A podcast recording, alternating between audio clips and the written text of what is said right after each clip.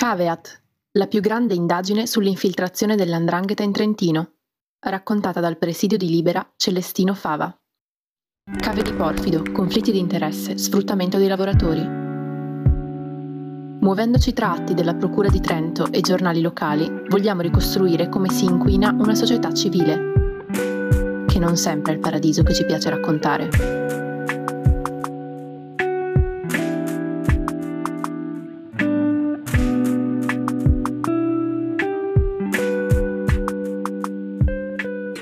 Delle realtà che per prime ha provato ad opporsi a questo sistema malato è stato il Coordinamento Lavoro Porfido, un gruppo di cittadini attivi che, coraggiosamente, hanno deciso di intervenire a difesa dei lavoratori.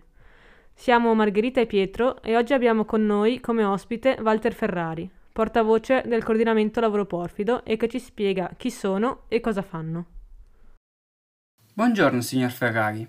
Per prima cosa le volevo chiedere, cos'è CLP? E perché è nato?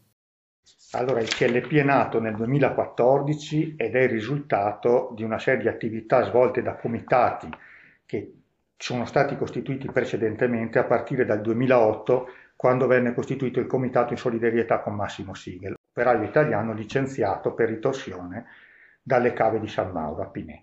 Ritorsione che riguardava il suo operato in qualità di presidente dell'ASUC di Miola a tutela dei beni dell'ASUC, per cui diciamo, è il risultato di questa esperienza, del successivo Comitato Dignità, un'altra esperienza che ha cercato di difendere in particolare i lavoratori extracomunitari e poi nel 2014 è nata questa proposta, insomma un po' più organica, un po' più complessa. Ecco. In quanti siete a formare il CLP? Il CLP quando si è costituito era costituito da un 20-25 persone, tra lavoratori del Porfido, ex lavoratori e altre persone, insomma una buona fetta erano extracomunitari.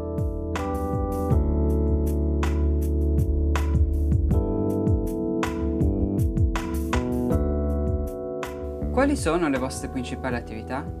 Quali sono state e quali saranno anche a fronte dell'inchiesta perfido? Allora, eh, noi la, la, la, prima attività, la prima questione sulla quale ci siamo misurati è stato il problema del rispetto dei contratti di lavoro dentro le aziende del porfido perché nel 2014 da alcuni anni eh, eh, vi era una situazione nella quale in molte aziende, non solo quelle della, di quella che abbiamo definito la zona grigia esternalizzata, diciamo, ma anche in aziende concessionarie, eh, i lavoratori venivano usati come un bancomat, praticamente a seconda delle esigenze dell'azienda le paghe venivano fatte, non fatte, veniva usato un sistema di acconti, eccetera, eccetera. Ovviamente questo il problema era molto più grave nelle aziende artigiane esternalizzate.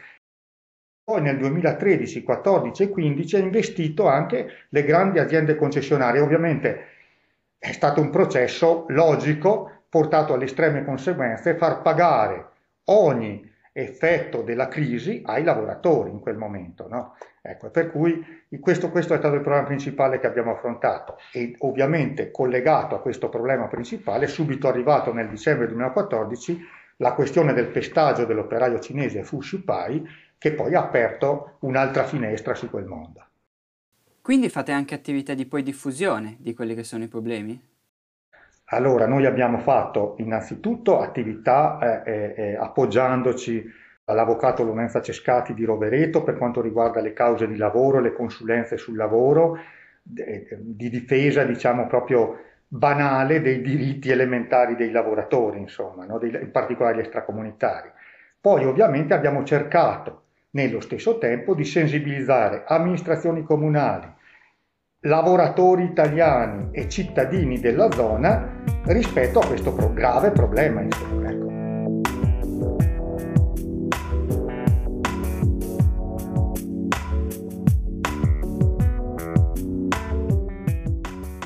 Quali azioni si possono fare, dobbiamo fare insomma, per tutelare maggiormente i lavoratori del porfido, sia come cittadinanza ma anche come amministrazione? Allora, è chiaro che eh, eh, in quegli anni eh, c'è stata una situazione di abbandono e in particolare di invisibilità verso i lavoratori extracomunitari, una fetta consistente di operai del porfido, perché evidentemente non facendo parte delle comunità locali era facile non vedere, far finta di non vedere, girarsi dall'altra parte.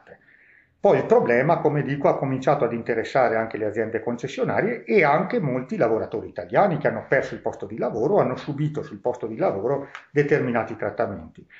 E indubbiamente la prima cosa è l'attenzione delle comunità locali a quello che succede nel settore lavorativo che è il principale della valle e uno dei più importanti comunque del Trentino. No?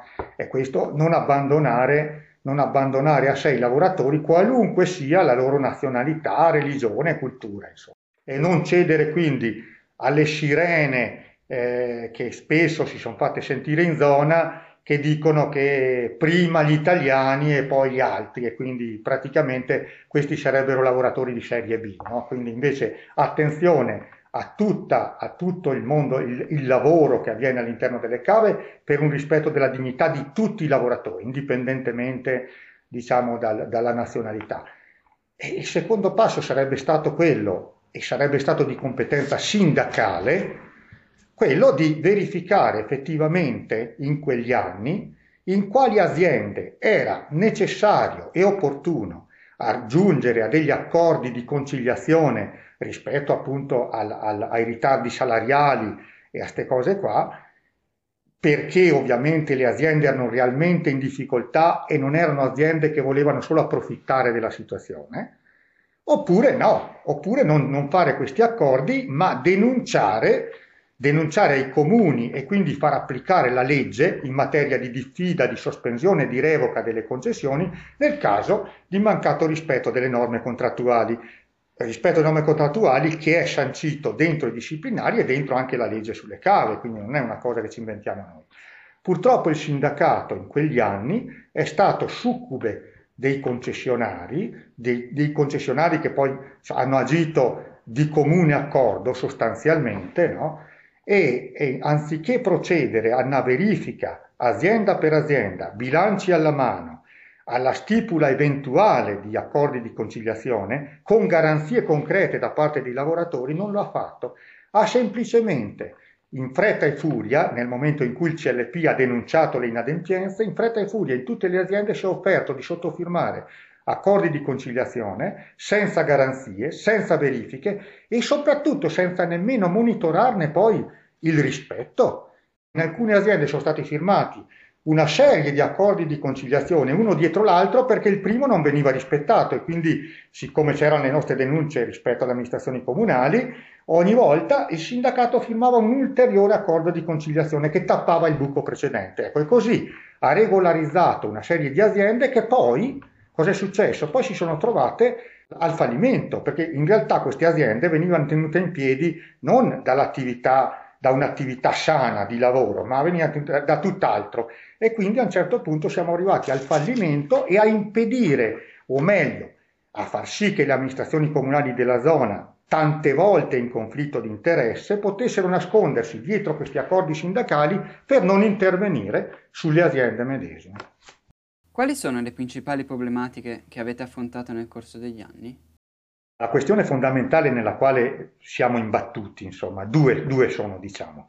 La prima è appunto il conflitto di interesse che purtroppo, noi lo sapevamo, da eh, almeno 50 anni domina nei comuni della zona, vale a dire i concessionari di cava controllano direttamente o indirettamente le stesse amministrazioni comunali che dovrebbero controllare l'attività dei concessionari, quindi diventano controllori di se stessi. Questo vale per quanto riguarda l'attività vera e propria, cioè il rispetto dei piani di coltivazione, ma anche, per esempio, l'ammontare dei canoni di concessione, cioè le verifiche che vengono fatte eh, sulla qualità del materiale estratto sono in mano ai comuni che sono a loro volta in mano agli stessi concessionari. Si capisce che c'è un giro vizioso che impedisce che le cose funzionino nel rispetto della legge e soprattutto a vantaggio delle comunità, cioè funzionano ma a vantaggio di pochi che hanno le mani sulle concessioni.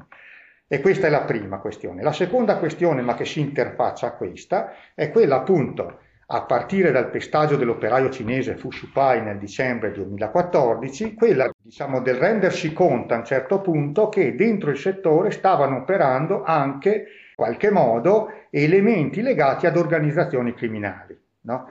Il fatto del pestaggio è stato un elemento molto visibile in questo senso, non colto immediatamente dalla magistratura ecco, e, da, e, da, chi doveva indagare, sinceramente, ecco, e, e però eh, diciamo che queste, queste forze, queste persone che da anni in qualche modo gestivano aziende della, del, esternalizzate della cosiddetta zona grigia, ma anche aziende concessionarie, operavano, hanno operato, hanno operato fino ad ora e forse operano ancora, nel senso che il sistema non è stato affatto scardinato dall'operazione condotta dai Rossi e dalla magistratura, interfacciandosi agli, agli, ai grossi concessionari e diciamo su un punto e su un punto fornendo sicuramente il proprio contributo, quello del controllo proprio dei territori, dei comuni.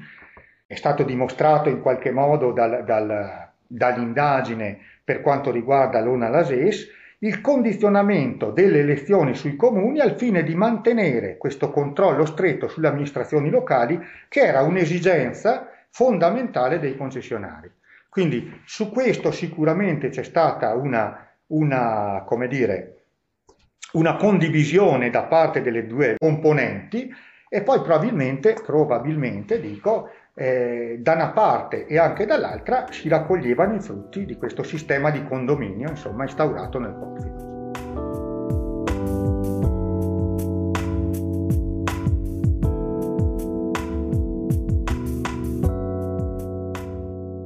Grazie mille. Cosa secondo te, secondo voi, possiamo e dobbiamo fare come cittadini, sia dalla Val di Cembra, sia trentini, sia studenti che studiano in questo territorio? Ma allora, eh, come ho detto prima, l'attenzione della cittadinanza e soprattutto rimarco una parola cittadinanza, cittadini e non sudditi della cittadinanza della Val di Cembra. Purtroppo in questi anni il paternalismo di questi grandi concessionari ha ridotto gran parte del, dei cittadini della, della valle a sudditi. La gestione paternalistica che tutto accomodava, per la quale se ti rivolgevi al, al, concessionario con le mani in pasta anche in politica di riferimento in quel momento nella valle, risolvevi anche qualche problema di occupazione per i figli, e altre situazioni le più, le più disparate che uno può immaginare. Quando questa gente gestisce, dico gestisce le amministrazioni comunali, le gestisce non solo in funzione, come ho già detto, dei loro canoni di concessione, delle loro concessioni, ma in maniera totale, cioè gestiscono anche quelle che sono le attività di formazione dei piani, dei piani di sviluppo dei comuni della zona, tutto quanto. Quindi uno, la, le persone sono state indotte in molti anni ad una certa sudditanza dal loro paternalismo, perché bastava rivolgersi col cappello in mano a loro e si, si potevano risolvere determinate situazioni. Chi non lo faceva veniva sistematicamente marginato e questo è un punto. Quindi riprendersi il ruolo di cittadini esercitando quelli che sono i diritti di cittadinanza. No? Ecco, questo è il primo.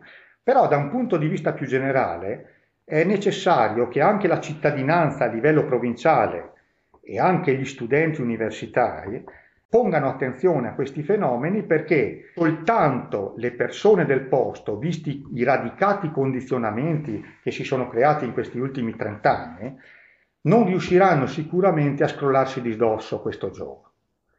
Allora è molto importante che ci sia da parte della, della, più vasta cittadinanza provinciale un'attenzione al fenomeno, è molto importante che ci sia all'interno dell'università qualcuno come Libera, per esempio, che giustamente ne parla, porta l'attenzione su questi fenomeni, anche perché alcuni ragazzi, ci sono anche ragazzi della valle che frequentano l'università, vengono a Trento e sicuramente questo può essere di stimolo per loro a guardare sotto una luce diversa quello che succede nei loro paesi. Ecco per cui penso che sia molto importante anche l'attività che Libera sta svolgendo in questo senso.